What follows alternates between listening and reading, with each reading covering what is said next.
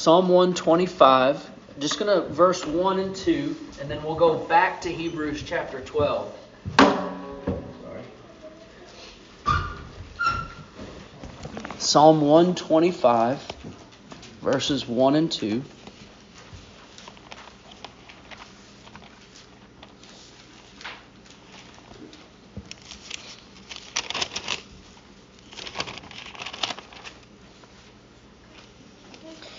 I'm actually going to read this twice. It's just two verses, so we will hear it twice. Psalm 125, verses 1 and 2. Those who trust in the Lord are like Mount Zion, which cannot be moved, but abides forever. As the mountains surround Jerusalem, so the Lord surrounds his people from this time forth and forevermore. Again, those who trust in the Lord are like Mount Zion, which cannot be moved, but abides forever. As the mountains surround Jerusalem, so the Lord surrounds his people from this time forth and forevermore. Amen. Pray with me.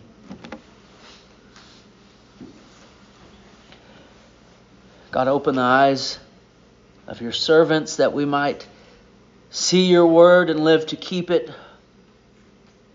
Open the eyes of the blind so that they might see the glorious beauty of Jesus Christ. It's in His name we pray. Amen. Okay, let's find our way back to Hebrews 12. I'll give you just a second. And we're going to be focusing our attention this morning on 25, 26, and 27. Before we begin, it, I think it would be helpful for us to be reminded of our context in Hebrews 12. If we are to be rightly dividing the word of truth, as we had spoke about uh, the recent last two Sundays during Sunday school, we must understand that a verse is a part of a paragraph. A paragraph is a part of a chapter, and a chapter is a part of a book, and the whole book is a part of the Bible. There is a context for everything that we read in Scripture. So we see it as a whole a whole chapter, a whole book, a whole letter, the whole Bible. And so I want to remind us of, of a few things in Hebrews um, before we begin. Number one, Hebrews this letter, the sermon, whatever we want to call it, was written to a group of Christians. Now, it doesn't start like Paul's letters do to the church at whatever, but we can um, we can see in what he says throughout the, the letter that he is definitely addressing a group of believers. We see positive statements made about their faith, some directly, some indirectly, and some also in the warnings that he's given them. Here's a few of them, just so you, you, you catch the way I'm um, going here. He says that these few things so that you do not drift away from it. That being the words of Christ, implying that they have arrived to it, right? He says to them, And we are his house, that being God's house, if indeed we hold fast our confidence and our boasting in our hope very much a, a, statement that would be to believers. And we have come to share in Christ. Yeah? We have come to share in Christ. That is a, definitely an affirmation of their faith. But he says, if indeed we hold our original confidence firm to the end. He says this at the end of a warning passage. Yet in your case, beloved, we feel sure about better things, things that belong to salvation. Later, he says, Let us hold fast the, comp- the confession of our hope without wavering. No one has hope apart from Christ. And the last, he says, But we are not of those who shrink back and are destroyed, but of those who have faith and preserve the soul. So there are many many indirect and uh, direct statements showing that the author of Hebrews suspects that his audience is Christian. that they have faith in Christ. And a lot of times that affirmation comes with also the command or the encouragement, the exhortation to hold fast, to continue in their faith, to remain, to endure. This is a word I want to I want to I want to use here. They are called to persevere. Okay? They're called to continue in their faith in Christ for how long? To the end. They're called to persevere. But another theme in Hebrews it sort of runs parallel to, be, to, to the saints persevering. That is, that God preserves the saints. So they're called to persevere, but they're also reminded that they are preserved by God. Those who are truly God's are held firm and fast by Him. You especially see that in chapters uh, 7, 8, 9, and 10. And if you if you study those chapters 7, 8, 9 and 10, there are two glaring things that you will come away with when it comes to the preserving work of God through Christ and the Spirit. And number 1, it's that the blood of Christ is eternally effective for those who have faith. The blood of Christ is eternally effective for those who have faith. That would be past, present, and future. Those who had faith in the past, say David, those of us who have faith now, and any who have faith in the future. The blood of Christ, as it says in 9:12, has secured secured, right? That's a solid word, an eternal redemption. Not a drop of the shed blood of Christ is in vain. It is eternally effective. Number two, not only did he shed his blood for all who would believe, or as Ephesians 5 would say, that he gave himself up for the church, as seen in his death, not only does he has he died for us, but yet he still lives for us now. He died for us and he lives for the church now. He lives to intercede for them. He is the high priest of the church, one who is high priest forever, because why? he no longer can die. He had died, rose from the dead, been glorified, and now he lives and remains forever. And do you know what he's doing? Standing before the throne of God on our behalf as intercessor. And so the writer of Hebrews says, Therefore, he can save to the uttermost. Okay? The uttermost. So, the blood of Christ and the intercessory, the mediation of Christ shows us that God preserves those who are truly in Christ. Hebrews tells you to hold fast. Hebrews also tells you God is holding fast to you. Okay? Now, what we see, that is a real good explanation of the end of chapter 12 and the warning that we are looking at. We introduced ourselves to the warning last week, but we're going to conclude it this week, uh, this warning passage. And we're only going to look at verse 25, 26, and 27. Three verses, three major headings. Okay, if you're if you want to write the headings down, here they are. Number one, a somber warning. Number two, the savage judgment. And number three, the sacred remains. So let's read verse 25, the somber warning. See that you do not refuse him who is speaking. Okay, who's speaking? Who is who has spoken? Now, if you're a student of Hebrews, or if you remember what we talked about before, uh, you hear this, and it might be stirred up in your mind, chapter 1. Right? What does the writer say in chapter 1?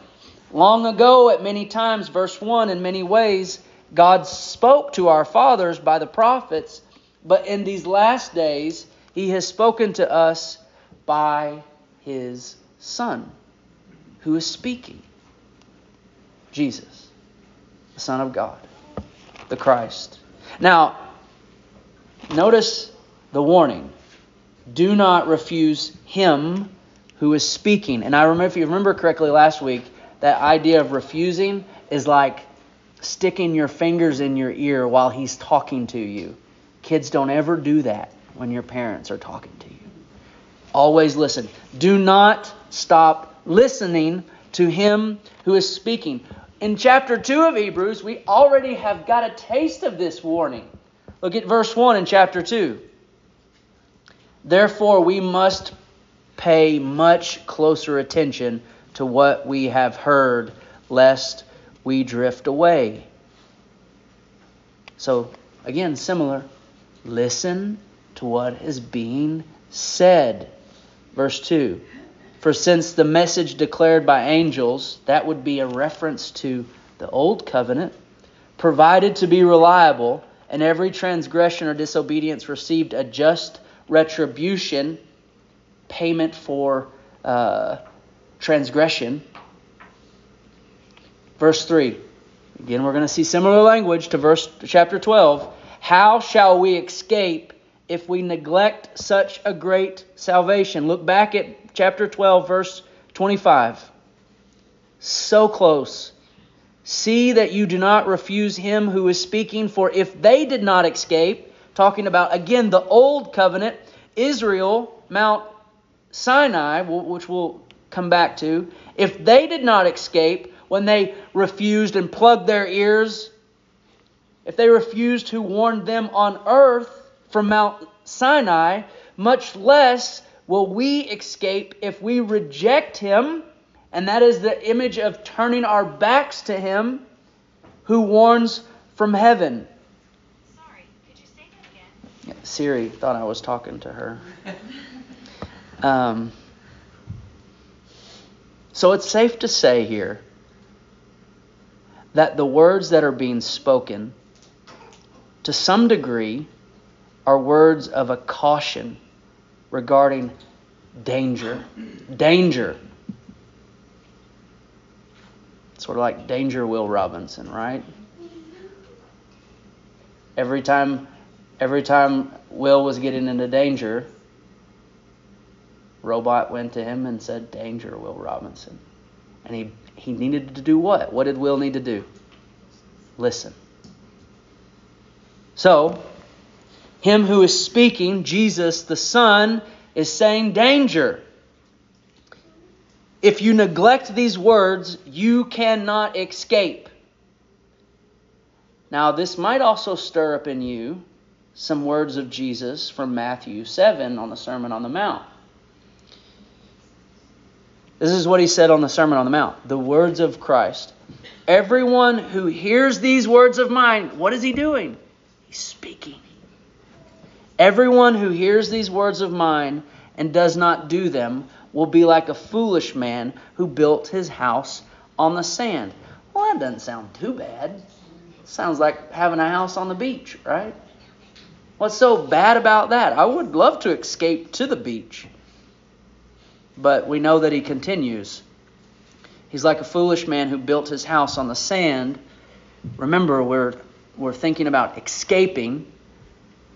And the rain fell, and the floods came, and the winds blew and beat against the house, and it fell, and great was its fall. It's words of warning of danger to escape it. Now, you think about this for a minute.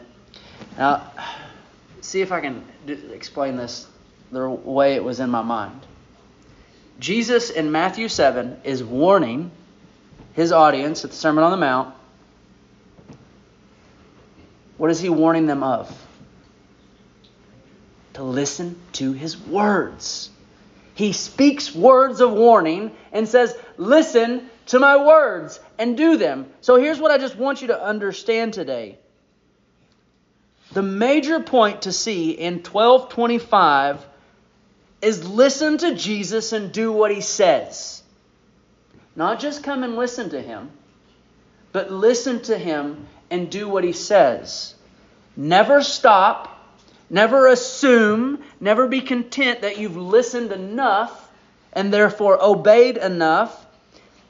It's not enough to listen to Him and say, I believe and I'm saved and I'm redeemed one time. But here's what here's the point of Hebrews 12:25 and into this warning passage. You must not stop listening to the shepherd. What happens when a sheep does not hear the shepherd's voice? It's in a world of trouble. Potential death, not led to pasture, not led to water, not protected from the wolves. Jesus said, My sheep hear my voice, my sheep know me, they come to me, and they continue to follow me. Always led by the shepherd's voice, always obeying the shepherd's voice. And to do so, to not do so, would be life threatening. So, just to wrap up this first point, the somber warning, I want to, you might be asking, well, how do I listen to him? What does the voice of the shepherd of the sheep sound like? Well, I'm going to, I'm going to uh, take notes. You ready? Step one, open your Bible. Step two, read it. Step three, pray that the Lord would open your ears to hear his voice. All scripture is breathed out by God. We talked about this last Sunday, last Sunday at Sunday school. And profitable for teaching, for reproof, for correction, and for training in righteousness. If you want your if you want to live your life right, pleasing to God in Christ Jesus, you must hear and listen to the words of the Lord and the scripture and obey them. And they will train you, they will guide you. They will equip you. They will teach you. And after you read and pray, it's okay to put it to memory because you know what God told Joseph? God told Joseph, This book of the law shall not depart from your mouth, but you shall meditate on, meditate on it day and night, so that you may be careful to do according to all that is written in it. So, what is the somber warning of Jesus? If you neglect my word, you will not escape what is to come, Christian or non Christian. Remember who the audience is. It's a group of Christians. If you neglect my word, you will not escape what is to come. Spoiler alert, what is to come? Judgment. Judgment. Um, one quick little side here before we move on to point two we do not worship the Bible. Okay? We do not idolize the Bible. We do not think that it will save us, that this book will save us. We worship the God of the Bible. Okay? We, we exalt Him who gave us His Word, who revealed Himself to us through His Word. And we know that God saves us through His Word, which became flesh and dwelt among us his son. And he came and lived a righteous life, one that the only type of life that can please God. He died the death we deserve, uh, because why? The wages of sin is death. Yet he bore our sins upon the tree. He became sin who knew no sin. And after his death, he rose from the grave and, dis- and, and rose from the dead, ascended to heaven, but he has not left us nor forsaken us, for he has given us his word and his spirit to guide us through his word. We do not worship the word, but we worship him who gives us his word. Just like you love everything your spouse says, you hang on every word of your first love because you love them, right? Your love for your uh, spouse is what causes you to love every word. And so, men, you love your wives. Listen to your spouse.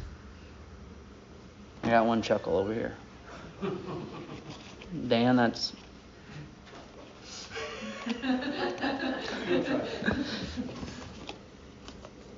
We do not worship the book, but we worship Jesus Christ, the Word of God. We love Him and we love every word He's ever spoken. You understand that? Every word He's ever spoken. Okay, so then we've got to ask the question, okay, and we've sort of answered it already. What are we to escape? What are what what's happening when the rains fall and the floods came and the winds blow and beat against the house? What is this great fall? We'll point to verse 26 and 27. I'm, I'm sorry, yeah, 25, 26, and 27. It's kind of the whole thing here. Is the savage judgment of God. And yes, I, I chose that word particularly.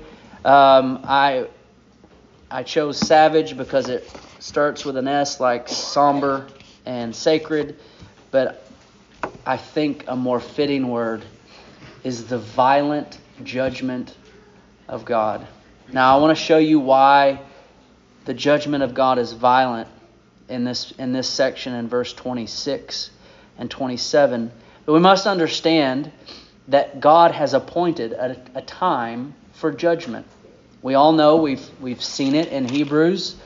Um, and just as it, it is appointed for a man to die once, and after that comes judgment, Christ came into the world with that very understanding the very reality that he was coming into a world that would be judged, a world that loves darkness rather than light, always has and always will. And we were a part of that world. They loved darkness rather than light because their works were evil, and even their good deeds they attempted were but a filthy rags. So Jesus comes into this world, this dark world, ready already condemned because they love the darkness rather than the light. And he comes in speaking, preaching about the judgment that is near. He comes declaring a message that says, Hey, everyone, the kingdom of God is near, it is at hand. And from that moment of his ministry, warn, the warning began, and the warning went like this Repent Turn from your sin. Matthew 4. Repent, for the kingdom of God is near. And then in Luke 2, do you know what he says to a group of people? If you don't repent, repent, you will all perish because judgment is coming. Jesus' message was for some judgment and for others actually hope. And earlier I focused on the negative aspect of Jesus' uh, little parable about the building the house on the sand. I just gave you the negative aspect. For, for those who would hear and believe, that parable had a positive side to it as well. He said, Everyone who hears these words of mine and does them will be like a wise man who builds his house on the rock. And guess what comes? the rain, the floods, and the winds, and they will beat upon the house, even of him who hears the words of Jesus and does them. But the house does not fall, because the house is found on Christ.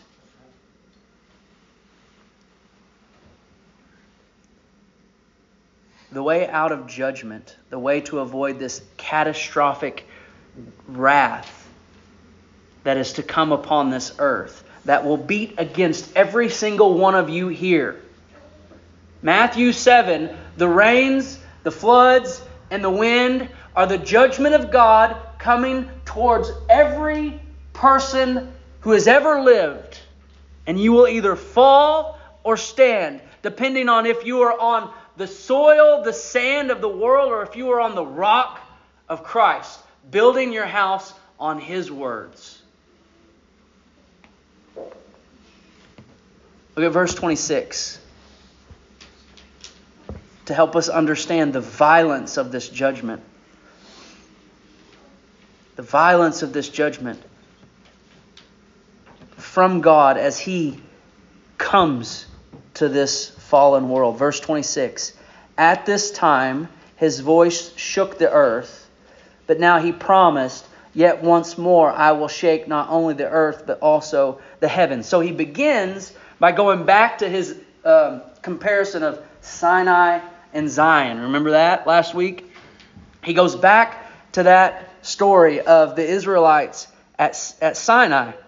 And so he's speaking about that instance in verse 26. At that time, when Israel was before Sinai and God had descended upon Sinai, at that time his voice shook the earth. What shook the earth? His voice. All right?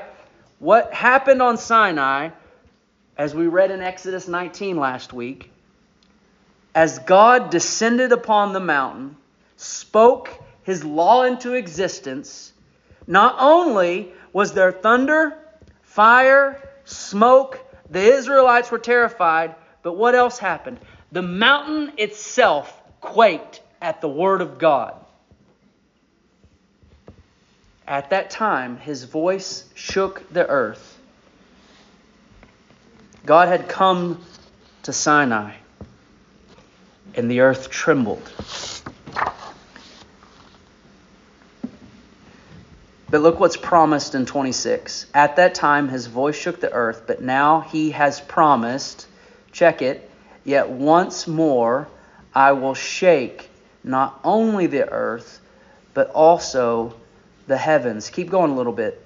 This phrase, yet once more, indicates the removal of things that are shaken.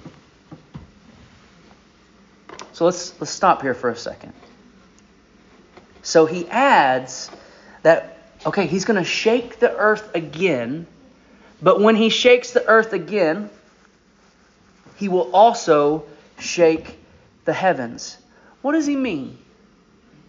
What's he mean when he says he's not just going to shake the earth, but he's also going to shake the earth and the heavens? Well, sometimes if you just read a little bit more, you sort of get help in what the, the Bible is trying to explain to you. Sometimes there's things that are in there um, that if you understand how, like the Hebrews wrote their words, you can pick up on some things. So here's here's two things that we can understand out of verse 26 and 27 when he says, "I'm not just going to shake the earth again, but I'm going to shake the heavens and the earth." Number one, here's here's something you can pick up. Earth and the heavens is simply to signify everything. Think about it. What did God make in Genesis 1 1? The heavens and the earth. He made everything. And it's and he says it, Moses writes it down. In the beginning, God made the heavens and the earth. God made all things. So in Hebrew writing, when you see a use of things like uh, those those two types of things, like heaven and earth. He's he's just lumping all things together. But in verse 27, the second thing that we can pick up on this, he unfolds the words to show us his meaning. Look how he sort of steps this out. So, yet once more, he'll shake not only the earth, but also the heavens. Verse 27, this phrase, oh, he's, he's going to give us a better understanding. This phrase, yet once more,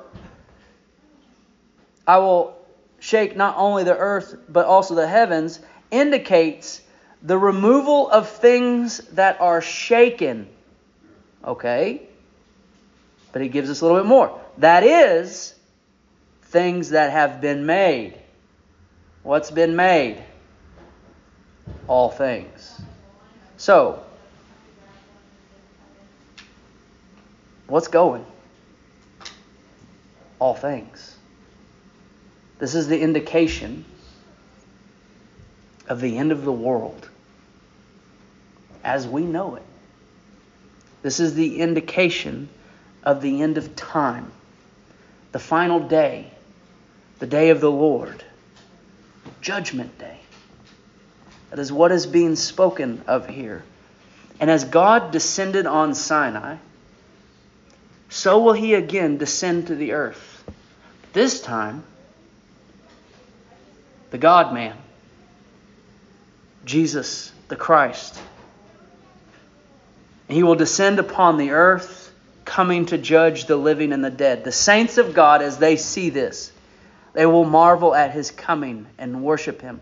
But all others will cry out in horror, asking the mountains and the hills to fall on them, to hide them from the judgment of him who is coming. The savageness, the violence that takes place can all be seen in this small little phrase, being shook or shaken. It's the same violence that Jesus tries to uh, uh, tries to um, show us when he talks about heavy rains and floods and harsh winds, violently beating on houses and bringing them to the crumble of the ground. The judgment of God will shake all things that are made. Shake, to rock, to and fro, to violently agitate, to throw into a terror. Now, that imagery, those words, ought to remind you of Revelation. Look at chapter 6 of Revelation. And notice the similar language.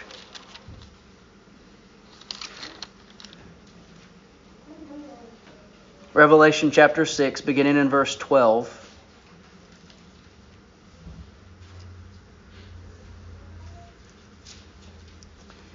When he opened the sixth seal, I looked, and behold, there was a great earthquake. And the sun became black as sackcloth, and the full moon became like blood, and the stars of the sky fell to the earth as the fig tree shed its winter fruit when shaken by a gale. That would be the wind. The sky vanished like a scroll. The sky vanished like a scroll that is being rolled up. And every mountain and island weren't just shaken, but were removed from its place. And the kings of the earth, and the great ones, and the generals, and the rich, and the powerful, and everyone, slave and free, hid themselves in the caves and among the rocks of the mountains, calling that the mountains and the rocks fall on us and hide us from the face of him who is seated on the throne and from the wrath of the Lamb. For the great day of their wrath has come, and who can stand? Now look at chapter 16. now, if you're unfamiliar with Revelation, there are um, a few different ways to approach the, the this book. One, I, pardon me.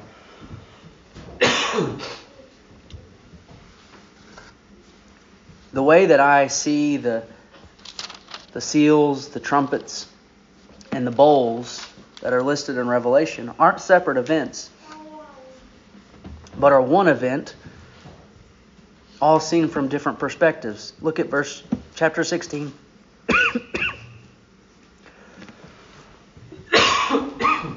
verse 17.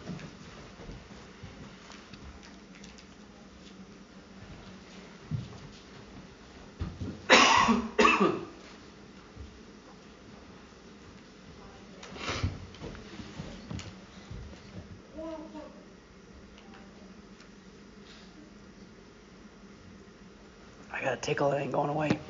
ah, okay. The seventh angel poured out his bowl into the air, and the loud voice came out of the temple from the throne saying, It is done. Check the language here. And there were flashes of lightning, rumbling, peals of thunder, and an earthquake, a great earthquake, such as there had never been seen since man was on the earth not even since Mount Sinai. So great was the earthquake. The great city, Jerusalem, was split into three parts, and the cities of the nations fell. And God remembered Babylon the Great to make her drain the cup of the wine of the fury of his wrath.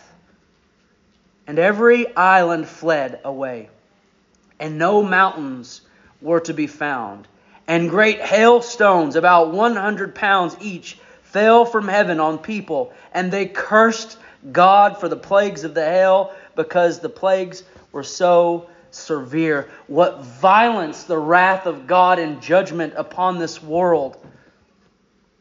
And it is one that cannot be wished away.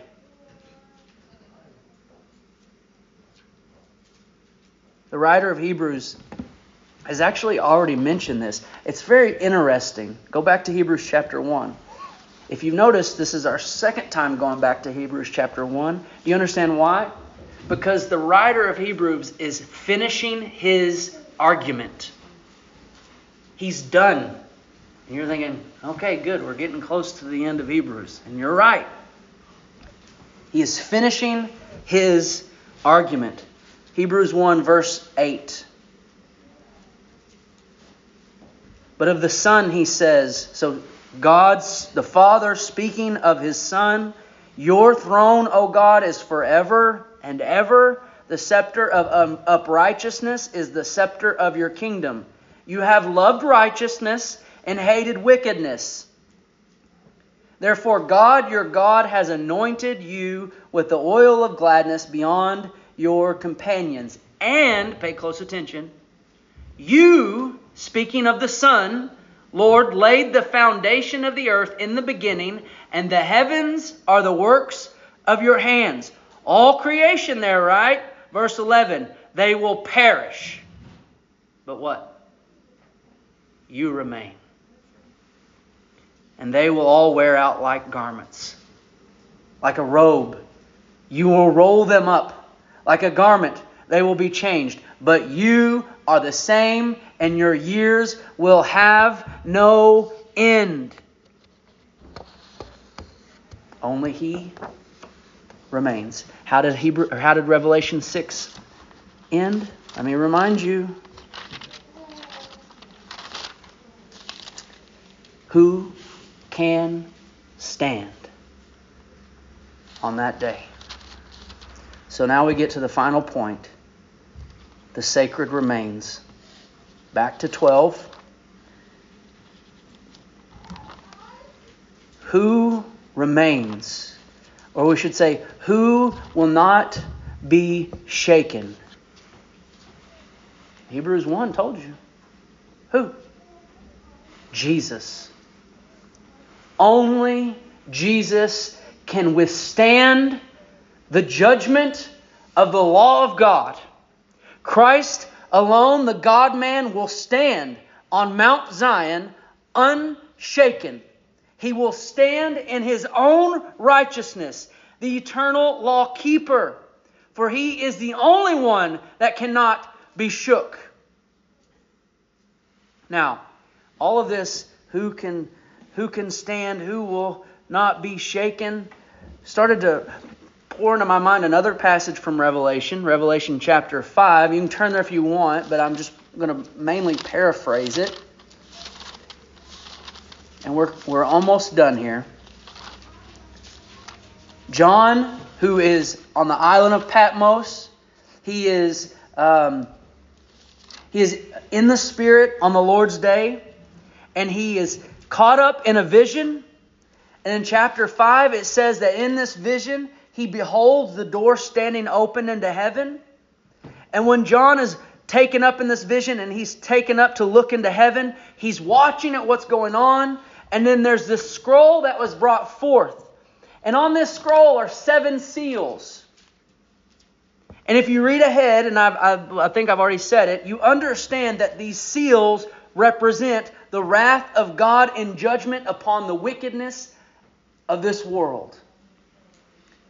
But as the scroll comes forth with these seven seals, the angels proclaim, uh, one angel proclaims with a loud voice, asking this question Who is worthy to open the scroll and break its seals? He's saying, Who is it that is worthy to judge God's creatures, worthy of bringing a just condemnation upon them? And John, who's there, who's witnessing this in his vision, what does he not do? He does not step forth and say, It is I. I am worthy to do this. No, what does he say? Well, before he even speaks or responds, it said, And in no and no one in heaven or on earth or under the earth was able to open the scroll or to, or to look into it. No one, John or any human being, was able to step forward and say, This is mine. I am worthy of such honor.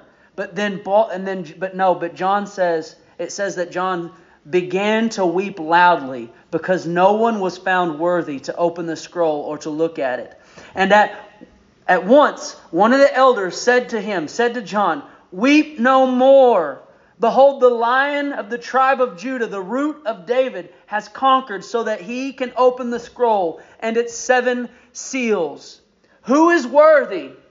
Who can stand? Who remains? It is the Lamb slain. And then they sing of a new song in, in verse 9 Worthy are you to take the scroll and to open its seals, for you were slain, and by your blood you ransomed people of God from every tribe, language, and people and nations, and you have been you have made them a kingdom and priests to our God, and they shall reign on the earth. Worthy is the Lamb who was slain to receive power and wealth and wisdom and might and honor and glory and blessing. To him who sits on the throne and to the Lamb be blessing and honor and glory and mighty and might. How long? Forever and ever. Forever Christ remains. Forever Christ stands. Forever Christ will reign on Mount Zion the holy city, the New Jerusalem.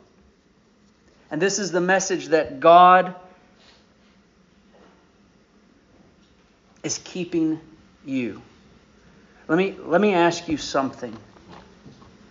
When it comes to the sacred remains after the wrath and judgment of God comes forth, if the head remains, will not the body be there as well? You understand? If the head remains, Jesus Christ, will not his body stand there with him? I got one more passage in Revelation. Chapter 14. This is the message of preserving, not persevering, but of God keeping us. Not because of who we are, but because we are found in the body of the head. The only one who can remain. The only one who will not be shaken. Revelation 14, verse 1. Then I looked, John looked, and behold, where? On Mount Zion stood the Lamb, and with him a 144,000 who had his name and his father's name written on their foreheads. And I heard a voice from heaven like the roar of many waters, and like the sound of the loud thunder. A voice, the voice I heard was like the sound of harpists playing on their harps. And they were singing a new song before the throne, and before the four living creatures, and before the elders. No one could learn the song except the 144,000 who had been redeemed from the earth. It was these who had not defiled themselves with women, for they are virgins.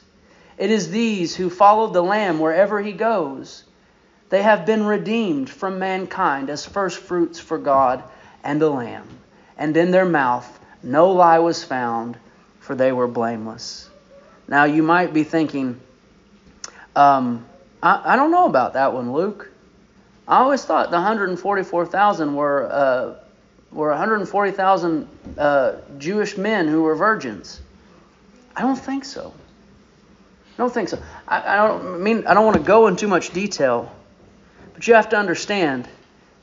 12 is the number of completion, and 12 times 12 times 1,000 gets you 144,000. And what does this 144,000 represent? Those who have been redeemed on the earth. Also in, in chapter 7, those whose clothes were white because they had been washed by the Lamb. They were the body because they were attached to the head. As Christ stands on Mount Zion, so we, the church, will stand with him because we will stand in him. We have been brought into a kingdom that cannot be shaken. Here is the encouragement. You are brought, been brought into a kingdom that cannot be shaken because the king cannot be shaken. He has delivered us from the domain of darkness and transferred us to the kingdom of his beloved Son, in whom we have redemption, the forgiveness of sins. And with him we will remain forever and ever and ever and ever and ever. Now, tonight I want us to look at four takeaways because of this reality. I'm going to give them to you now. We're going to come back tonight and talk about them. The only people who remain are those who are eager and love his appearing. Number two, the only people who will remain, who will stand, are those who are heavenly minded, not seeking to live for the things that will be shaken, things that will not remain. The only people who will remain the only people who will not be shaken are those who are pursuing the holiness of God in their lives. Those who share in the holiness of God, with without it they cannot see the kingdom. And number four, the only people who will remain are those who, eh, back in Hebrews 12, verse 28, we'll talk about this next week, are those who, in their gratitude, offer to God acceptable worship and reverence and awe. So, if you look at the end of chapter 12, there's one final sentence, and we'll talk more about this next week, but I want to introduce it tonight, uh, today. One last little phrase at the end of chapter 12 For our God is a consuming fire. everything that is not heavenly will be burnt up in the coming judgment.